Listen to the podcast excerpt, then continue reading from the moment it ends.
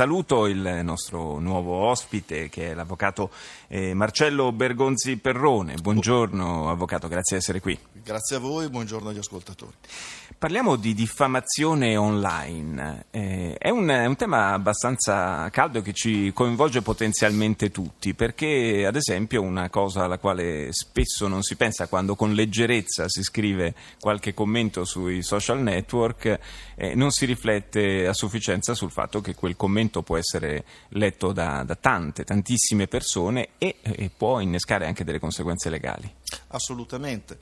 Anzi, direi che rispetto al passato la potenzialità lesiva è molto maggiore, tant'è vero che, come ormai è pacifico in giurisprudenza, viene considerata come una forma di diffamazione aggravata.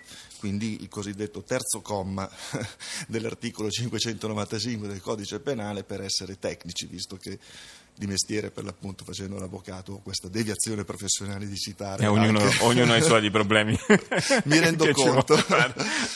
Però per rimanere un po' meno sul tecnico, sì. eh, dicevo, è innanzitutto la la potenzialità lesiva è molto maggiore, perché se pensiamo magari alla divulgazione che si poteva commettere con una diffamazione a mezzo stampa, eh, facendo un articolo su un piccolo giornale locale che veniva letto da una ristretta cerchia di persone, ora invece il messaggio che veicola tramite, anche semplicemente tramite Facebook, può essere letto potenzialmente dall'intera popolazione di Internet e quindi in tutto il mondo.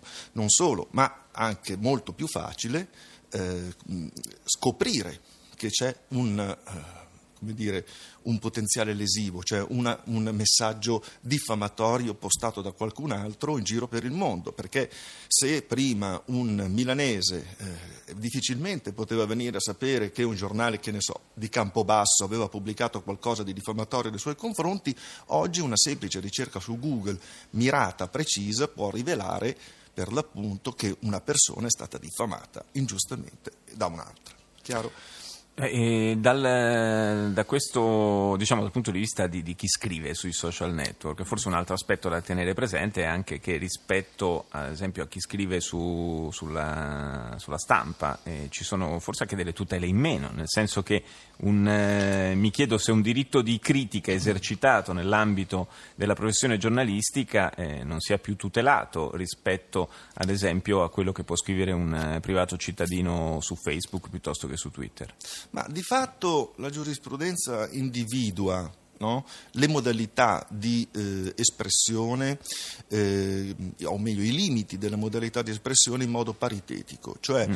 un un messaggio mm, che viene veicolato sulla stampa da un giornalista deve avere determinate caratteristiche, chi eh, opera nel settore lo sa benissimo, la continenza, la verità e, e, l'interesse pubblico alla notizia, però questi tre parametri vengono utilizzati anche per la valutazione del messaggio diffamatorio postato per esempio su Facebook o su un qualsiasi social network o comunque su un blog.